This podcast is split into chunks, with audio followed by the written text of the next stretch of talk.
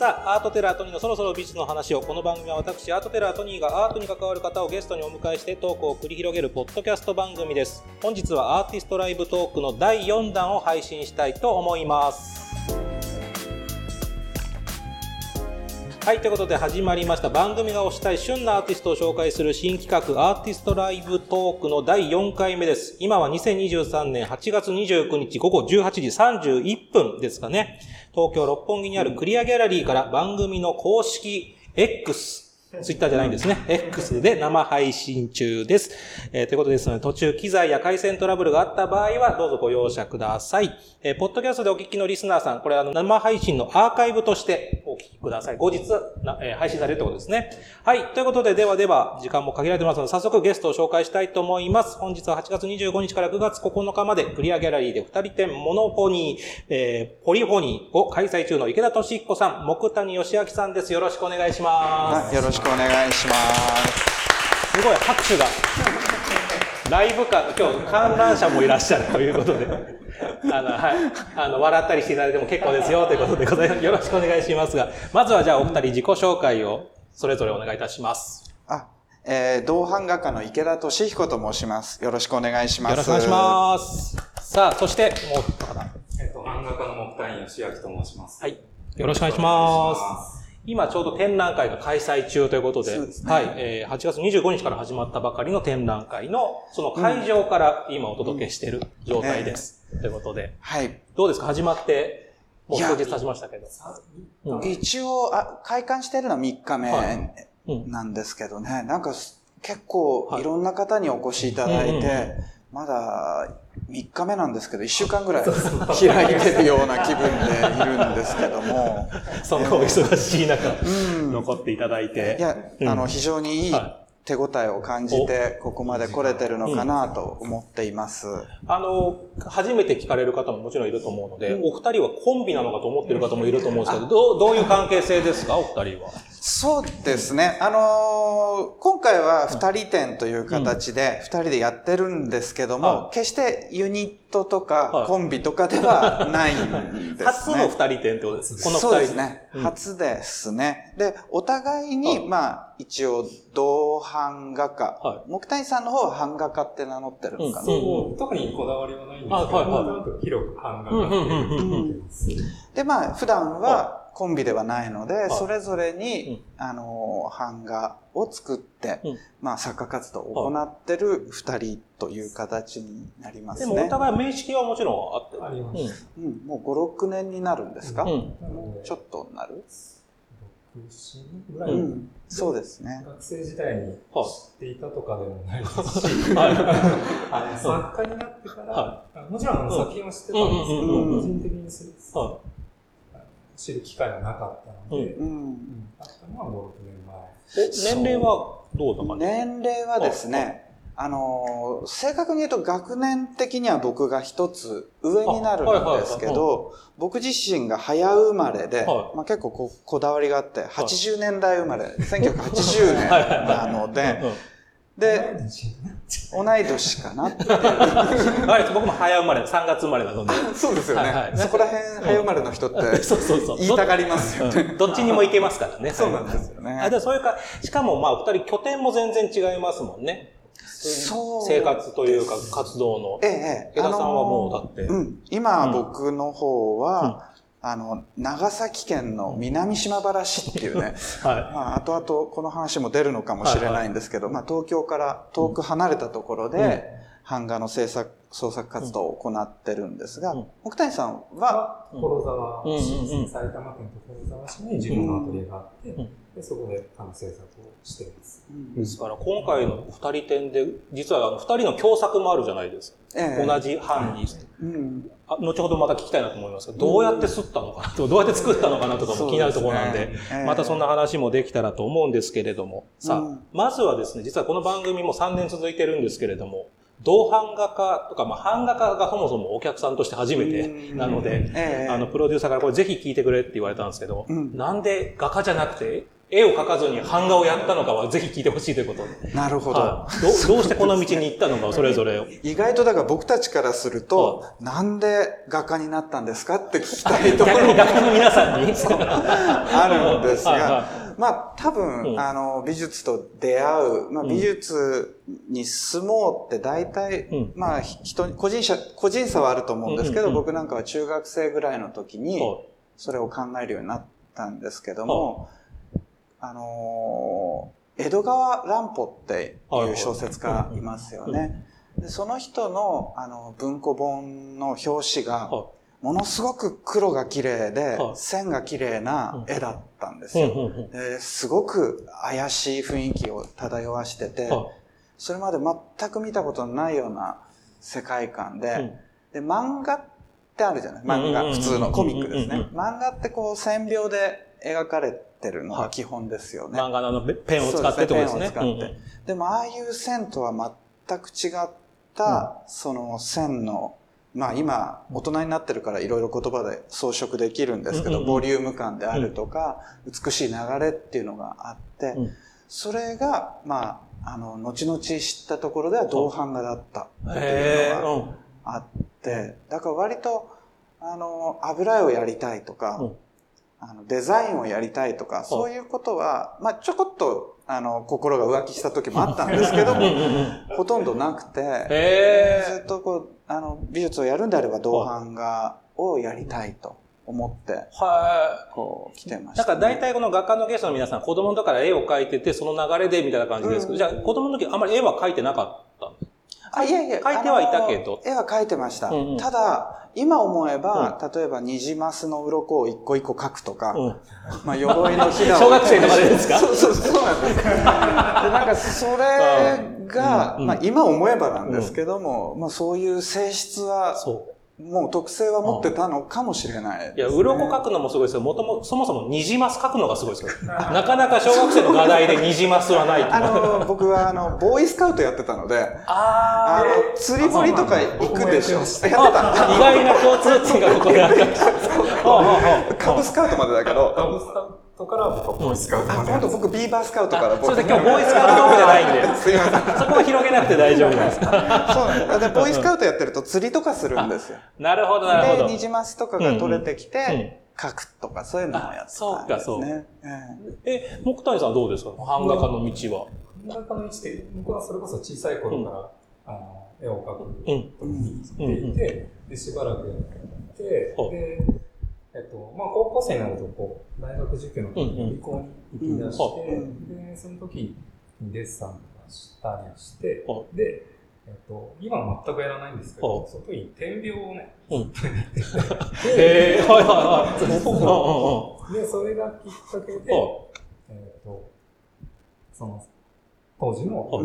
先生から、うん。同伴が合ってるんじゃない版画が向いてるんじゃないっていうふうに言われて、そこから興味を持ち出して、はえっ、と、版画のことを調べて、版画ができる大学にはあ、行ったっていううそうい感じなんですね。えうん。ただ、うん一度も点描で、うん池田さんみたいに点描してないです。きっかけが、きっかけはそれだったけど。きっかけがでも、点描からですね。これだから、まあ、知らない人もいると思いますけど、だから、あれですよね、美大に入って、絵画家と版画家はもう別ってことですもんね、そもそも。うんか絵画はもう絵画専門だし、版画は版画専門。えっそういうところもある僕けど。たちの時代うん。は、版画専門の大学っていうのは1校ぐらいしかなかあ、そんなに少なかった。あ、にそうなんです20年前は油絵から入って、は大体大学の3年から大学院にかけうん。て版画を選ぶっていうのが普通だったんです、ね。版画家専攻じゃないですね。油画で入ってう。ん、ただ版画コースに。あの東京の美大の中でも一つだけ、うん。その版画専攻っていうのを開いてあて、で、そこに行かれたってことですか、もう。僕は、えっと、また別で、うんえっと、もともと美大ではなくて、総合大学のところに入って、で、そこから版画を選んでやっていったっていう。そうか、そう。僕は、あのそこの大学の版画科に行きたかったんですけど、油絵科に行ったんですあ、ね。そうなんですね。合格しなかったので。まあそういうことで、はい版画をやる機会っていうのは大体その大学院まで版画はやれなかったってへえ。いうで流れが。まあ、版画もでも一口に言ってもいろいろとあるわけじゃないですか。もう、銅版画一池田さんはもう銅版画一筋。そうですね。もう銅版画以外の版画っていうのは、まともに作品を作ったことはないですね。はい。木谷さんはオールラウンダー。一応、えっと、大体、えっと、どの学校もそうだと思うんですけど、うん、4つ半種があって、はいはい、でそれぞれこう授業で受けていって、うん、でしばらくすると、えっと、選択して、その半種を選ぶ。めていくっていう形。その具体的に4つをちょっと教えてもらってもいい？木版画、銅版画、リトグラフ、スクリーンプリント。ああ、シルクスクリーン。これはじゃあ一応全部ママスターはするマスターまではいかない。あのやり方は学んでみたいな。そう最低限の工程をやっていくっていう形で。まあ一応そこで4つ学んだ上で一番肌に合ったところに進むっていう感じが基本であるんですけど、僕の場合は大学院から版画に行ってしまったので、もうその過程がなかったので、まあ、銅版画だけやって、あの、他はちょっと、わからないっていう。えー、でも、銅版、じゃあ、まず、それぞれに聞きたいです。まず、その池田さんの銅版画の魅力というか。銅版画の魅力は先ほども言ったように、まずその線っていうものが、あの、金属に、金属で、まあ、銅板っていうのは金属のプレートですよね。うんうんうん、そこにニードルって呼ばれる鉄の針で書いていくので。はい、今日お持ちいただいて実際に銅板も、うん。うん、そうですね。そうすると、あの、例えば紙に筆で書くとか、はい、紙にペンで書くよりもものすごくシャープな線が引けていくんですね。あともう一つ銅版画の魅力としては、まあ、黒っていうものがとっても深い技術で、あのー、まず、インク、銅版画のインクっていうものが、例えば、まあ、ちょっと専門的な話をすると、油絵の具に、油絵の具っていうものも、油に顔料って言われる色の粉が、まあ、岩の粉とかが溶かされてるものなんですけど、その顔料の量が半端なく多いんです。油絵の具よりも。版画の方が。銅版画の方が。そうすると、すられた黒がですね、あの、ものすごく深くなる。あともう一つ特性として、銅版画っていうのは、金属黄斑っていう呼び方があるんですけど、黄斑っていうのは凸凹のボコ。要するに突版の逆ってことでそういうことですね。へこみ斑って言えばいいのかな。そへこみの中にインクを詰めて、で、大体350キロから400キロぐらいの圧力をブッとかけて、プレプレス機でかけて。そうですね、プレス機で。それで紙に密着させますので、うん、紙の表面にさっき言った顔料が立ち上がってくるんですね。盛り上がるって、まあ、だから、見た目平面に見えてるけど、そうです。あの、理屈上かまぼこ型だかわかんないけども、ボコとなってる。まあ、バケツをひっくり返したものがミクロ単位になってると思っていただくと、砂場でバケツひっくり返すと山できますよね。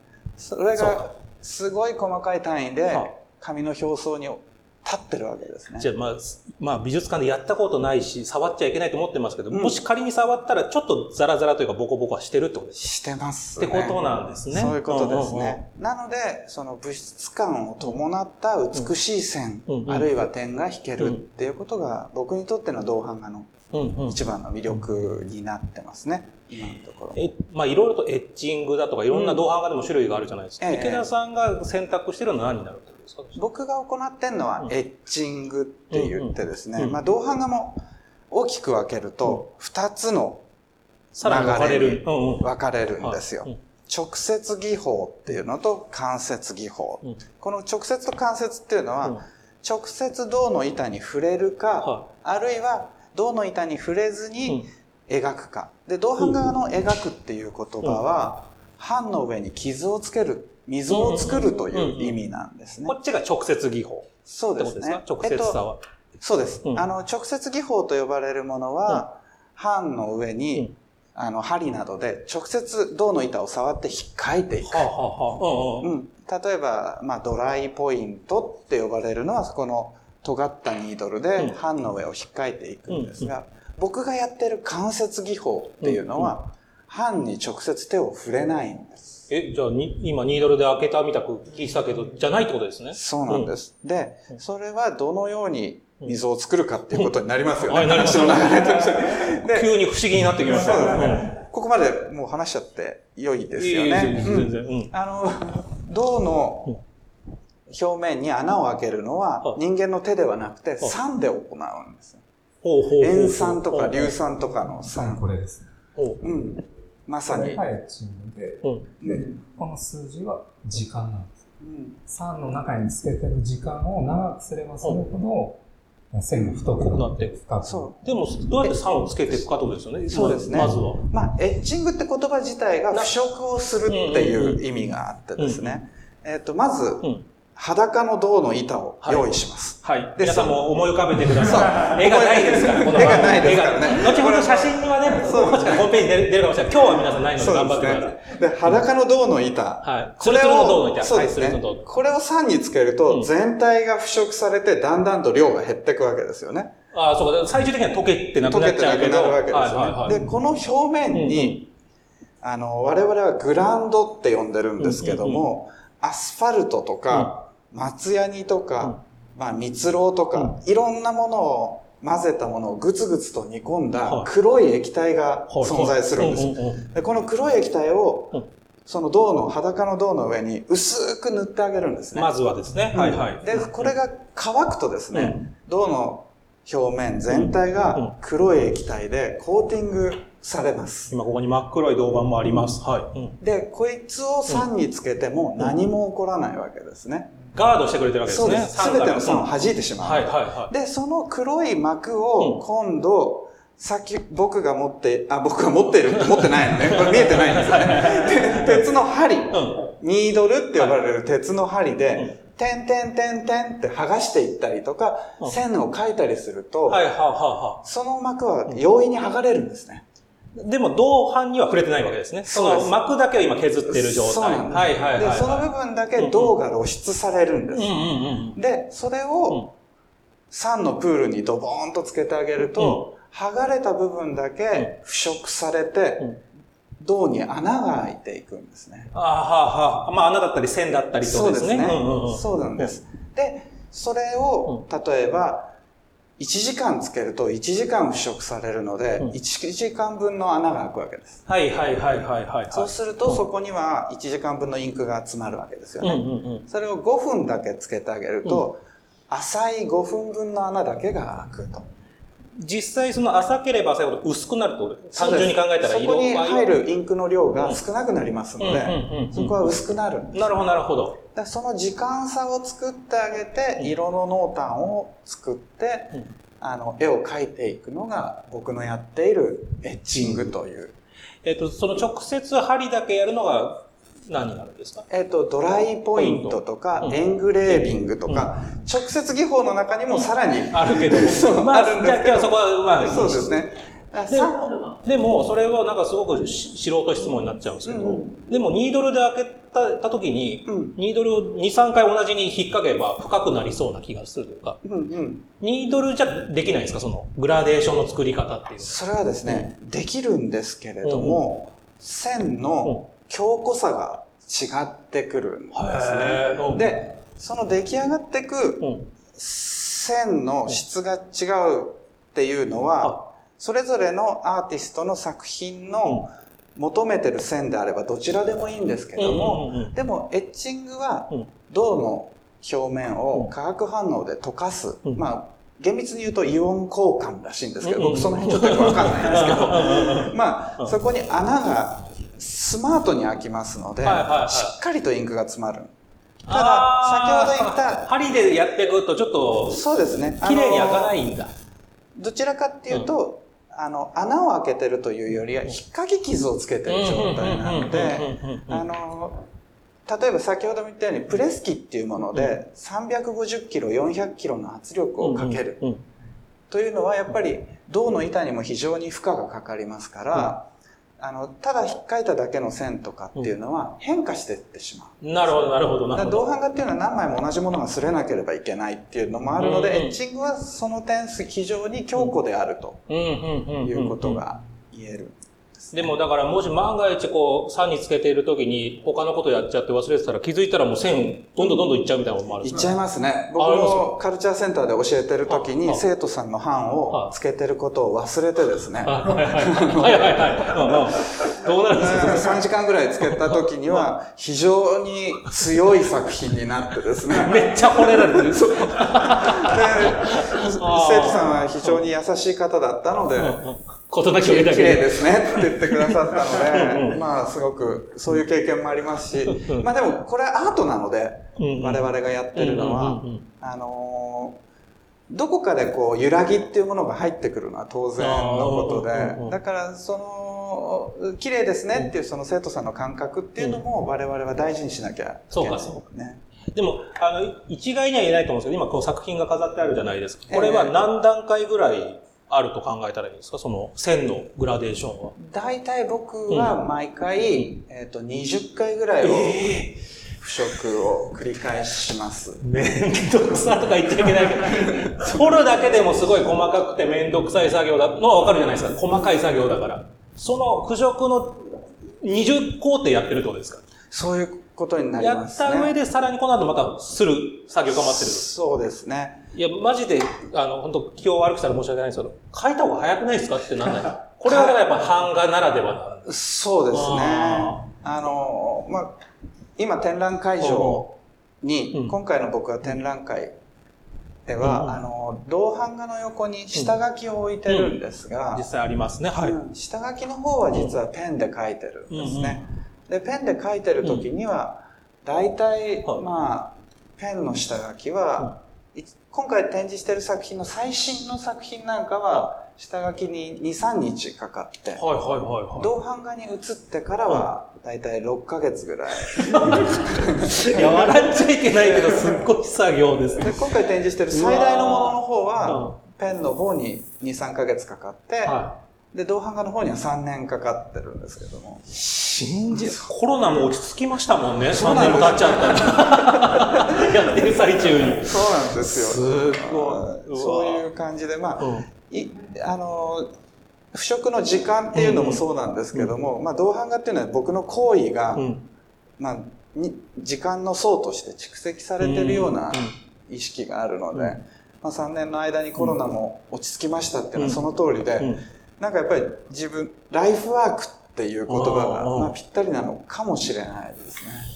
そう聞いてみるとまた見方が変わると思うので、ちょっと皆さんぜひ見てほしいっていう思うんですけど、木谷さんの今度技法、ちょっとぜひ。は、えっと、先ほど言った直接法で酸を使わない技法を使っていて、でドライポイントっていう技法です。で、それは、えっと、右側の、えー僕の作品ペアになってるんですけど、うん、今回展覧会の会場には全てペアで配展されております。で、右側の太い線っていうのが、えっと、ドライポイントっていうものになります。で、これは、ニートルテって聞いてたのなんか細い線の印象があるんですが、ドライポイントはどうやって分けてるんですか、えー、太いニードルがあって、それをこっちから線を引く。ニードルも別に細いだけじゃないんですね。す太いニードルもある。はい。うん、持ってきたんですけど、大丈夫です。忘れてる。まさか振られるとは思わない。そうか、じゃあ太い線、ニードルで開けていく。やっぱニードルはニードルなんですね。そうですね、同じニードルですね。で、それで何が起きるかって直接引くので、えっと、先ほど言ったエッチングは3の時間を変えてコントロールすることで線の強弱を作っていくんですけど、ドライポイントの場合はもっと単純です。いかに力をやって、いかに力を抜くか。なるほど、なるほど。で、自分でコントロール、強弱をつけていくってことです。なので、ドライポイントだと、例えば1本の線で力を最初にいっぱい入れて、あとは抜くっていう、1本の線の中で抑揚ができるんですけど、エッチングだとそれができできないっていう。段階にしかならないから、こう、なだらかなグラデーションにならない。階段状に、だからさっき20って言ったけど、20の階段ができてる状態だけど、ドライポイントだったら、スーッとこう一本のなんか。そう、だから一つの線って皆さん考えると、線にもいろんな種類があって、まあ、入りと抜きみたいな、ぐっと入って、スッと抜くみたいな、まあ書道とか、筆みたいな感じですね、今聞いて近いのかな、そういうことがドライポイントはできる、なるほど、なるほど。なので、すごくわかりやすいんですよ。でも、それこそ、じゃあ筆でいいじゃんってなりそうなもんですけど、そそこは版画にこだわるような。一応、書道をやってたんですけど。じゃあ、書でいいじゃんならないんですかっていう。うん、またならないです。ならないです。なるって言われちゃったら話も終わっちゃうので、ぜひならないことを教えてください。なんですかね、その絵を描くっていうことももちろん絵は作ってるんですけど、まあ、版の素材自体を加工して、それでプリントしていくっていう工程が入るので、また、ちょっとその紙に垂らして書くっていうのとはまた違いますし、先ほど言ったようにプレスして、すごい圧力かけて押し出すので、線の強さが違ったりとかもすると思うやっぱりドライポイントでも、やっぱり当然さっきのお話と同じように、やっぱりポクッと浮かび上がるっていうことではある。と思うんですね。初だとやっぱりこう、どうしても染み込んじゃうけれども。そうですね。やっぱり、その墨汁が紙に染み込むっていうのは、本当に定着するっていう。まあ、ドライポイントの一番その今木谷さんがおっしゃってる特性がものすごくこうフィジカルで身体性があるっていうのはこうグイッとあのニードルを歯に食い込ませた時に両側に銅のバリああできる。そうかそうか。まくれ。ができるんですね。でその部分にインクって引っかかるんですよ。ってことはちょっと滲みみたくなる。線のサイドがってことですか？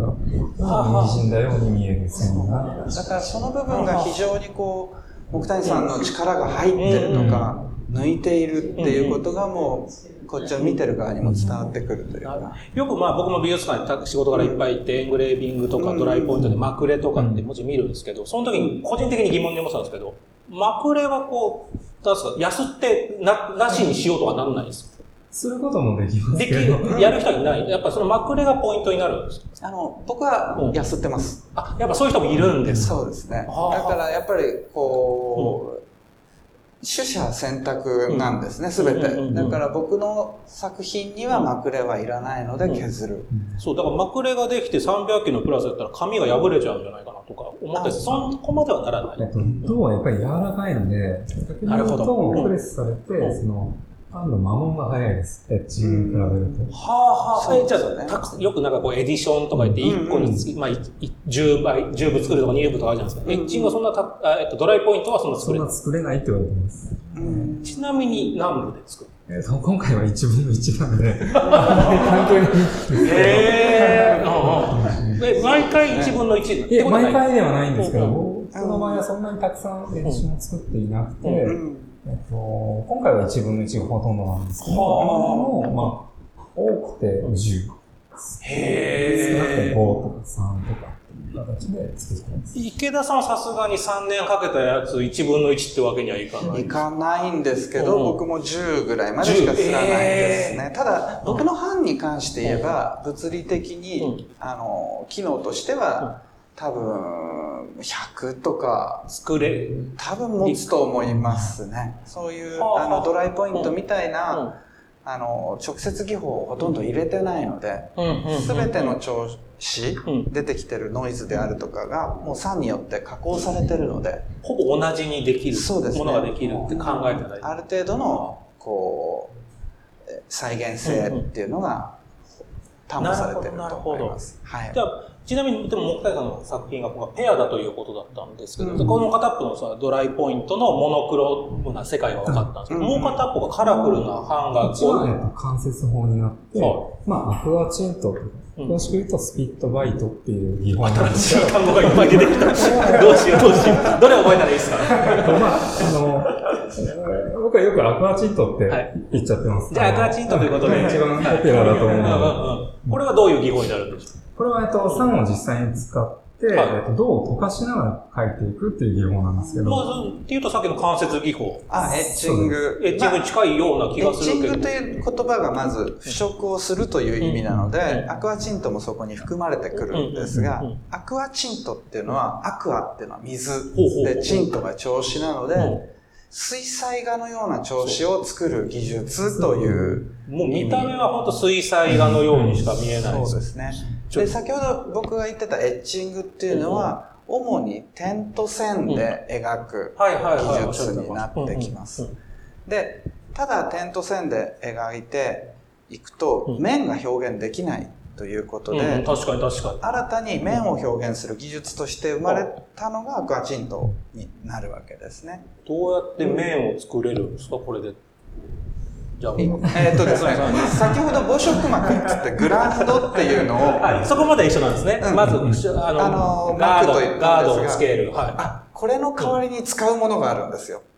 この防色膜っていう、先ほど言ったグランドっていうのは、銅の板全体をコーティングしてしまうので、そのまま酸につけても、腐食されないんですね。で、その代わりに、松ヤニの粉、よくあの、野球の選手とかが手につける、ロジンバッグ。ロジンバッグみたいな。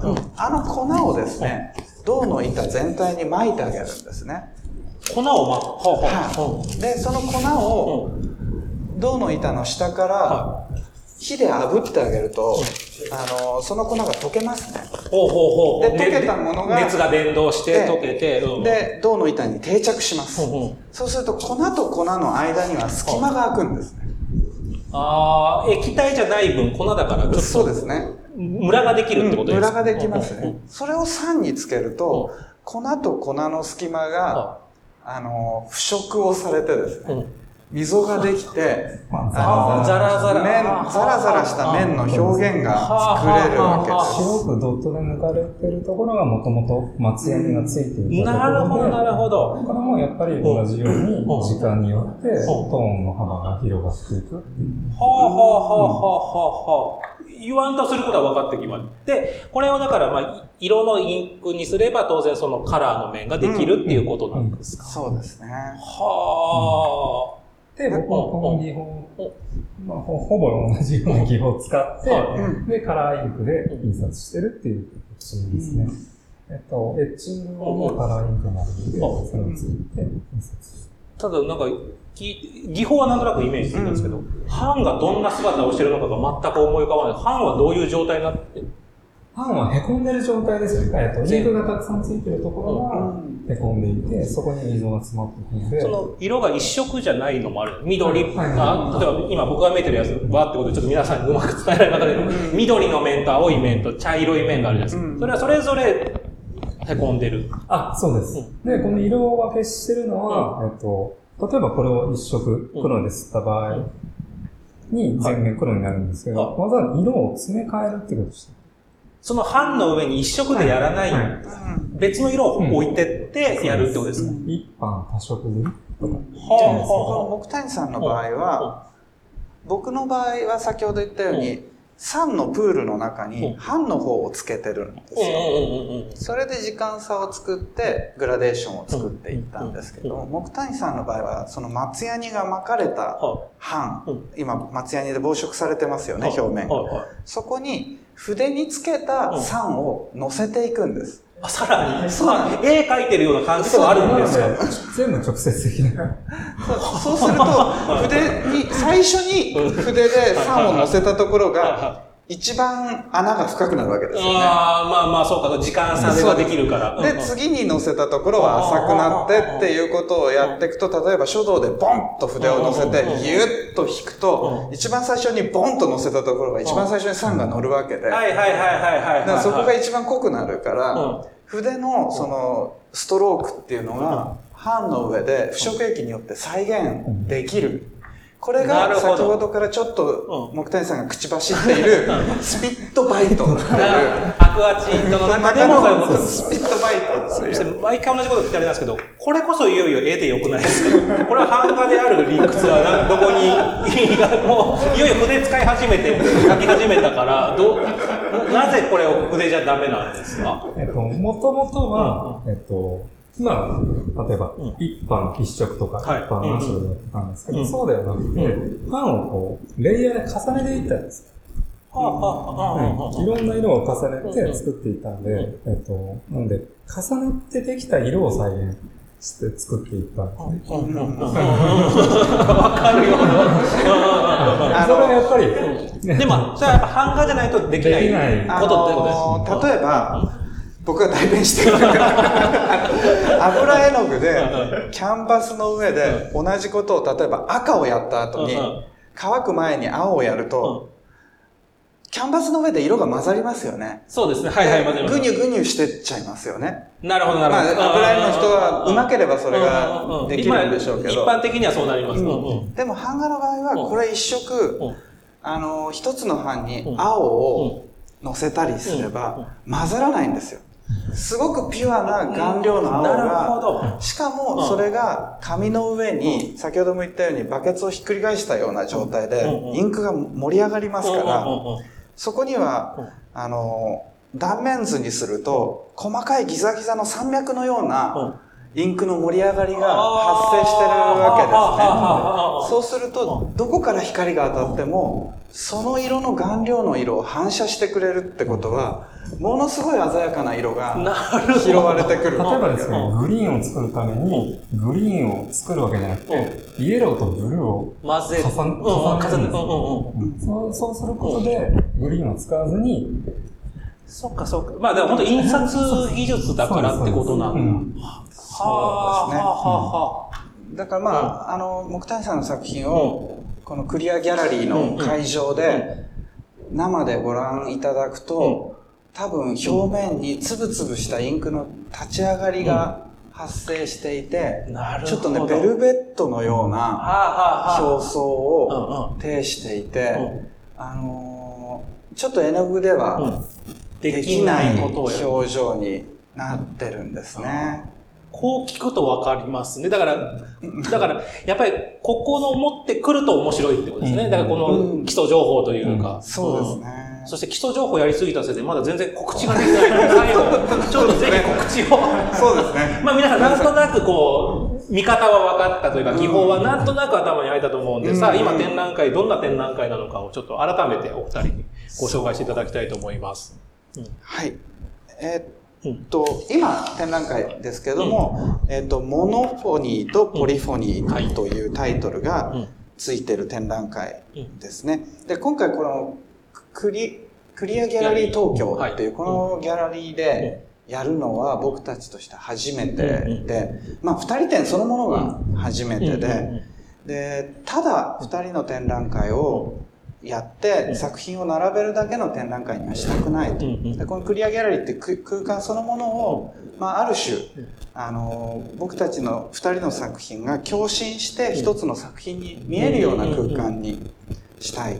まあ、インスタレーションとは言わない、まあ、版画家の誇りがあるので、その辺はあんまり言いづらいんですけども、なんかこのクリアギャラリー東京自体が響き合う空間にしたい。で、モノフォニーとポリフォニーっていうのは、モノフォニーっていうのが単音旋律、音楽用語なんですけども、一つの音で音楽を奏でる。っていうのはモノフォニー。で、ポリフォニーっていうのは複数の音がこう、共振して音楽を奏でるっていう意味で、まあ、いろんな意味で、まあ、僕の作品のモノクロームの世界と、木谷先生の、あ、木谷さんの、先生す 木谷さんの、こう、カラフルな世界とか、あと、木谷さんが最初から二つの作品を並べて一つの、あ、二つのイメージを並べて一つの作品を作っていくっていう、そういう共鳴のイメージだったりとか、そういうもので、だから、二つ、二人の同伴画家が対立しない空間、共振して、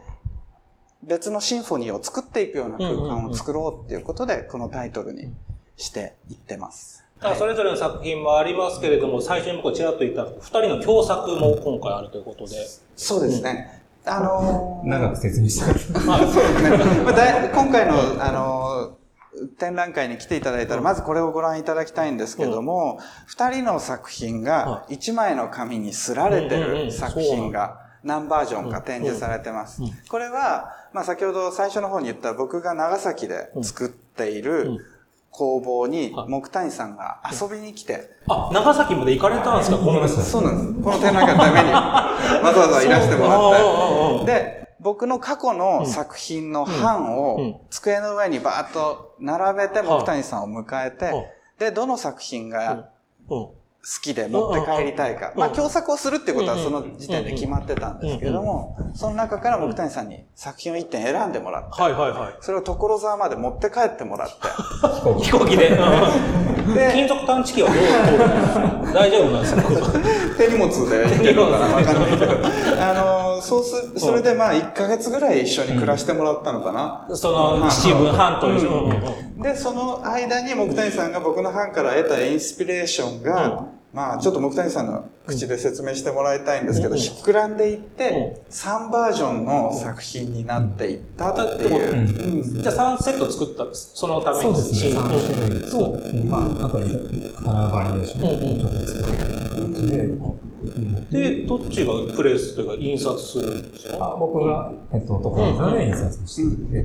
でも違う技法だを一つの紙でやるってことそうです。そういうことですね。あんま聞いたことがないんです。それはやっぱりやると難しいものなんですか？うん、基本的にでも僕自身が、うん、あの一つの紙に二つのイメージをすり込むってことをやっていたので、あの、借りた時にまあ、やりやすかったことはやりやすかったんですけど、人の歯もまして借りるんで、そう、ものすごく緊張はしましたけど。へー。そうです。と、まあ、歯は見させてもらって持って帰ってきたんですけど、あの、肝心な、そういったものを見てなかったです。そうか、歯でしか見てなかったから。それそれは初耳だ。そうなんだね。だから、あ、そうだった。でも、なんか、画像で見せていただくのはちょっと違うかなと思って、わざわざ貼りに行ってるんで、で、ここができるのは、することができるので、で、そのする工程を経て、で、版と、版のものから、えー、と読みと読み込むことができた。っていうか、うん、僕も同伴、ね、作ってる方なんでで、そこからすることによって、えー、表層に出して、で、えっと、池田さんが、どういうふうに作っていったのか、どういうふうに作りたかったのかっていうのが読み取ったっていう工程がへー。で、そこから印刷したものを見て、ですごくイメージが膨らんできたっていう形ですね。こういうコラボはやっぱ初めてですか？初めてです。いや、やらないです、ね、で、実際出来上がったものを池田さん見てみてどうだった？いや、これがすごい面白くて、うん、あの、作家ですから僕も、うんうんあの、年月を経るごとに少しずつコンセプトって変わってくるんですね。で今回吸ってもらった作品って多分、2012年とか13年ぐらいの古い作品になるんですけども、あの当時のコンセプトっていうものを、あの、木谷さんがこの作品に対して詩を添えてくれたり、あの、吸ったその経経過を説明してくれたりしたら、当時のコンセプトに沿った全くちょっと、その、語り部は木谷さんなので、その物語のテイストは違うんですけども、そのコンセプトにすごい近い、あの、読み解き方をして物語を紡いでて、いや、こういうこともあるんだなと思って。で、その上で、ちょっと僕が至れなかったちょっと希望の部分だったりとか、ポジティブな思考っていうものが、木谷さんを通して出てきてて、いや、なんか、心地の良いは僕は版渡しただけなんですけど そうか。だから単純に二つの作品が並んでるってわけじゃないってことですね。これは違うんです。まあ、あの、木谷さんがどう考えてるかわかんないんですけども、うん、あくまでも僕は木谷さんの、ある種こう、版画探索のための素材を渡しただから楽譜渡して演奏は別の人がしてるみたいな状態ですね。そういう感じですね。しかも編曲までしてもらったような、そういう感じがありますね。僕も同じようなことを思ってる。主題をもらったので、タイトルも、そのユニコーン僕はあくまでもサブタイトルだと思ってて、そのサブタイトルにつけたっていう形なんで。今回はそれが3パターン。そうですね。展示されているということですので。いいですね。この話を聞いてみると、より楽しめるんじゃないかなと思いますが。うん、さあ、ということで、実はもうお時間がそろそろやってきてしまいましたので、最後にお二人から感想を一言ずついただけたらなと思っております。いや、あのーうん、この、今回のモノフォニー、ポリフォニー展ですか。あのー、初めて二人展なんですね。しかも、あのー、作家と話、あの、木谷さんと語り合いながら二人で作ったっていう感じの、こういう二人展って僕初めてで、で、最終的に出てきた空間がとっても心地よいものだし、同伴画っていうジャンルにとっても非常に意義深いものになったと、個人的には感じているので、ぜひこのクリアギャラリー東京まで足を運んでいただいて、はい、あの、展覧会をご覧いただければなと思っています。もうさんはどうですか？本物を見てほしいですね。ちゃんと、まあ、写真では伝わらない部分すごくたくさんあるので、実際に見て、えー、空間を味わってもらえればなだからその立体感とか、さっきおっしゃったこうベルベットのような感覚とか、あの見に来てこうドライポイントだなとか言いたくもなりましたからね。今日これ見たことでエッチングだなここはみたいなね。皆さんぜひ見ていただきたいと思います。さあこの展覧会9月9日まで開催されていますが土日はお休み日月お休み、はい、ですので土曜日はやってますけども日曜日は月お休みですのでお気をつけくださいませ、えー、六本木クリアギャラリーで行われております。はいということでお二人どうもあっという間でしたがありがとうございました。ありがとうございました